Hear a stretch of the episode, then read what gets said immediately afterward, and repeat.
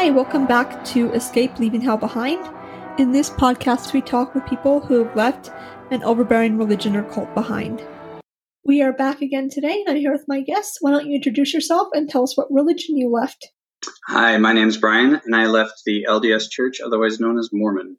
It's great to have you here. And what made you want to leave the Mormon Church? The, the big, well, the two driving factors were one, I was convinced it wasn't true, and that would have not been enough for me to become as I, I might have stayed in for family and other things if I also hadn't also decided and realized how harmful it was. So I couldn't just pretend.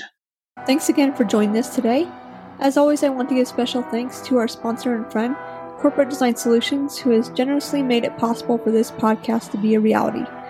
If anyone is looking for help protecting their digital info, please email Michael at helpdesk at corpdesignsolutions.com.